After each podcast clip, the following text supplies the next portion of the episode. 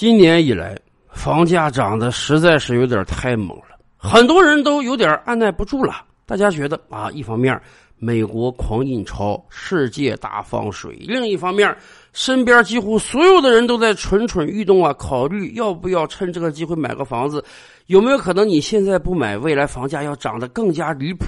所以有很多人最近都在看房，都在考虑需不需要来买套房。这个时候呢，刚涉入到房地产市场的人啊，发现了一个奇异的景象，什么呢？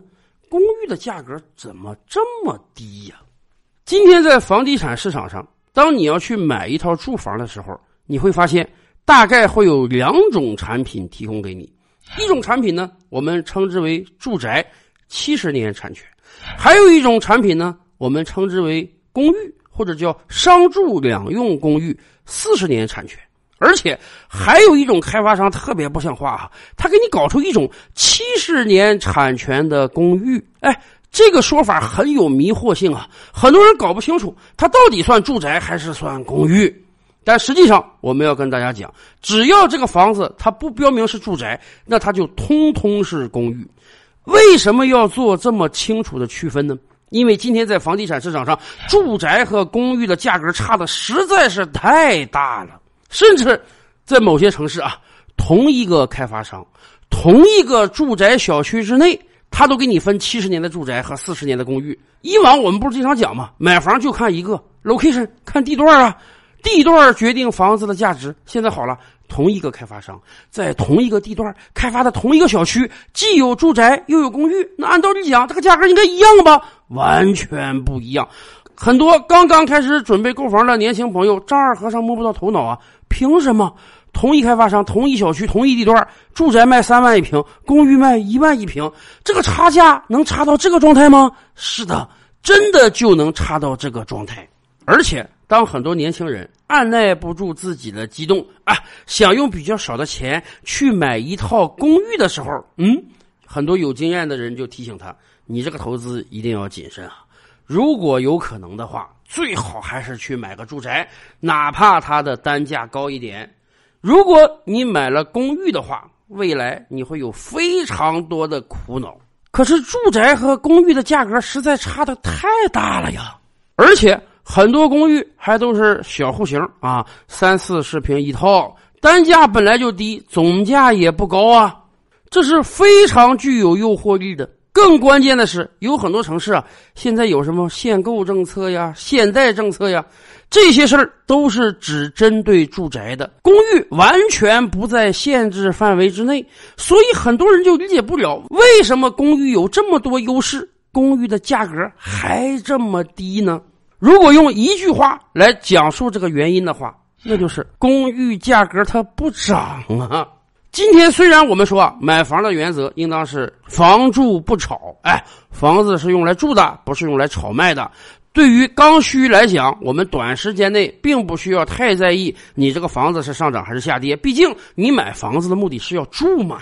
可是过往二十年的经验告诉我们，中国的房地产是一定只会上涨不会下跌的。早些年间买房子的人，人家早就发达了。很多前几年的大学毕业生都说啊，决定我们未来财富阶层的，往往不是你的学习成绩、你找的工作单位、你挣多少钱、找什么老婆，而是你什么时候买房。是的，对于很多中国人来讲，买房绝对是一个资产保值增值之路。所以，我们买房的目的不只是要解决一个居住问题，更要解决一个未来财富增长的问题。哪怕在三年五年的短时间内，这个房价不会涨，但我们也都坚信，未来十年、未来二十年，这个房价一定会上涨。然而，会上涨的恐怕只是住宅，而不是公寓。很多城市房地产的现状都告诉我们了，在过去三年、过去五年，可能当地的房价已经翻了一番了。原来卖一万的住宅，现在卖两万了。可是。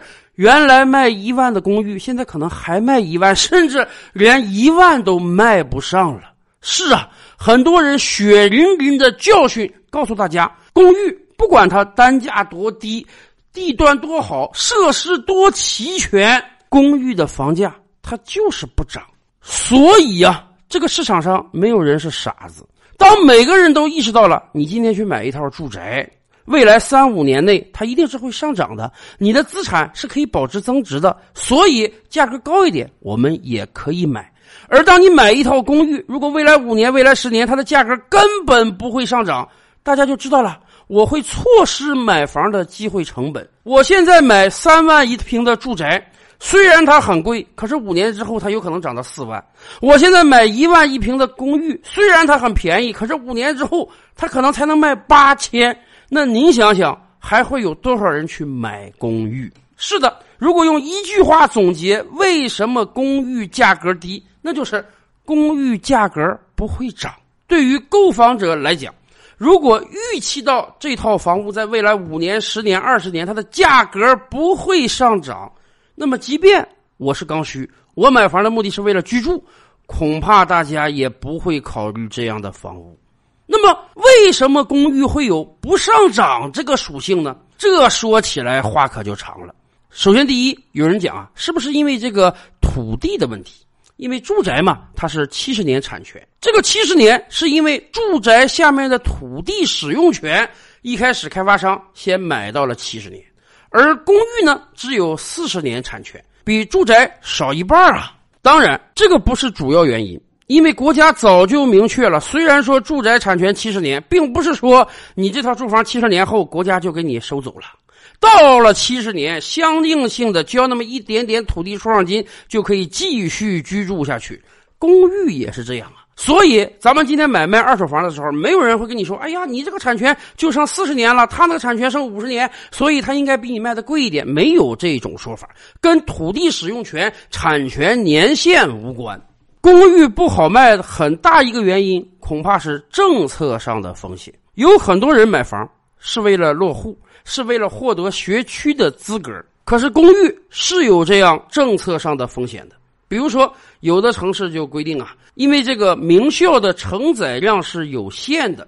所以啊，当这个名校学位还有空余的时候，你这个公寓坐落在校区之内，公寓里的孩子当然可以入读名校。可是，如果名校的学位出现了紧张，那么就只能优先考虑学区范围内住宅中的孩子，公寓的孩子呢就被排在第二波了。还有的城市干脆明确规定啊，你买这个公寓的时候，你可以获得学位。可是，如果你这个公寓被二手转卖了，后来接盘这个公寓的人。他的孩子就没有入读这个学区的资格，也就是说，同样是学区房，住宅就比公寓优先很多。不光是政策的影响啊，公寓还有一个先天的劣势，就是居住环境和居住成本。很多人一提起公寓，大家是个什么印象啊？特别高的大高楼，一梯有那十几户。今天很多讲究住宅品质的小区啊，动辄给你搞的是。两梯两户啊，一梯一户啊，居住密度相对比较低。可是公寓先天就没有这样的属性，公寓都是小户型啊，三四十平一户，而公寓又基本都是大高层，所以往往一层就有十几户人家。您想想，这个人多了，他这个居住品质能上来吗？咱都甭说什么隔音啊、垃圾的问题，就是早晚高峰这个电梯都让人受不了。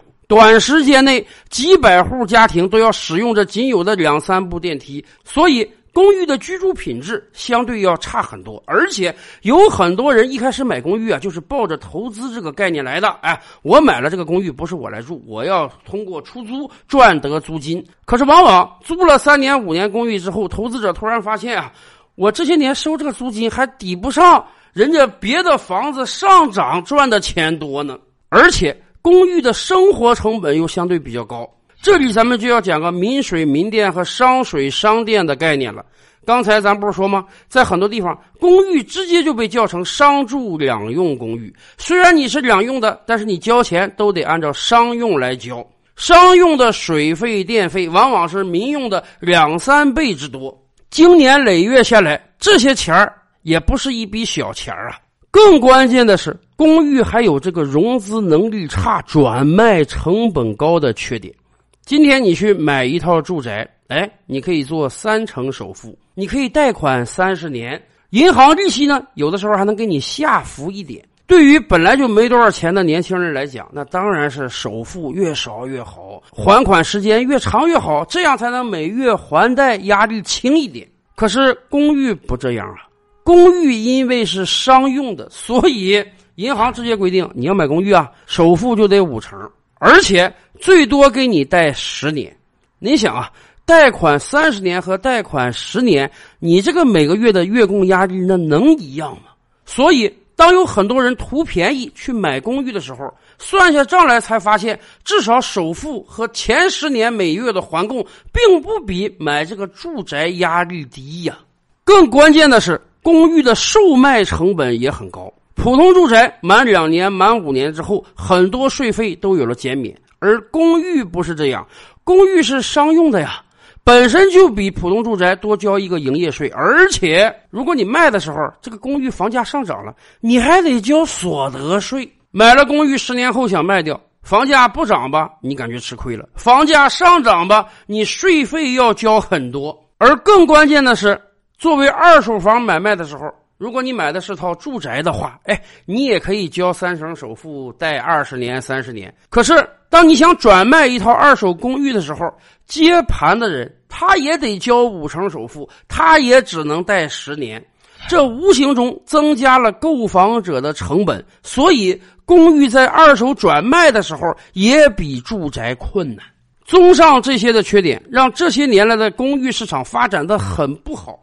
也让很多有经验的人提醒初次购房者：如果你要买个公寓，你真得考虑清楚了。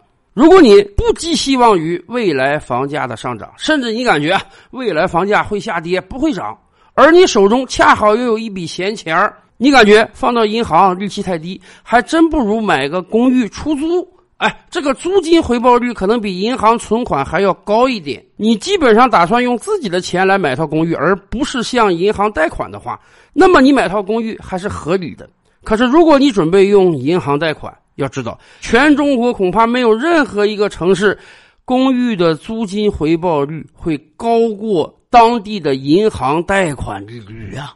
所以，虽然全球都在大放水，虽然各城市房价都在上涨。可是，刚刚进入到房地产市场中的好朋友们，当你准备买房的时候，一定要擦亮双眼呀！千万记住，区分好住宅和公寓呀！照理拍案，本回书着落在此。欲知大千世界尚有何等惊奇，自然是且听下回分解。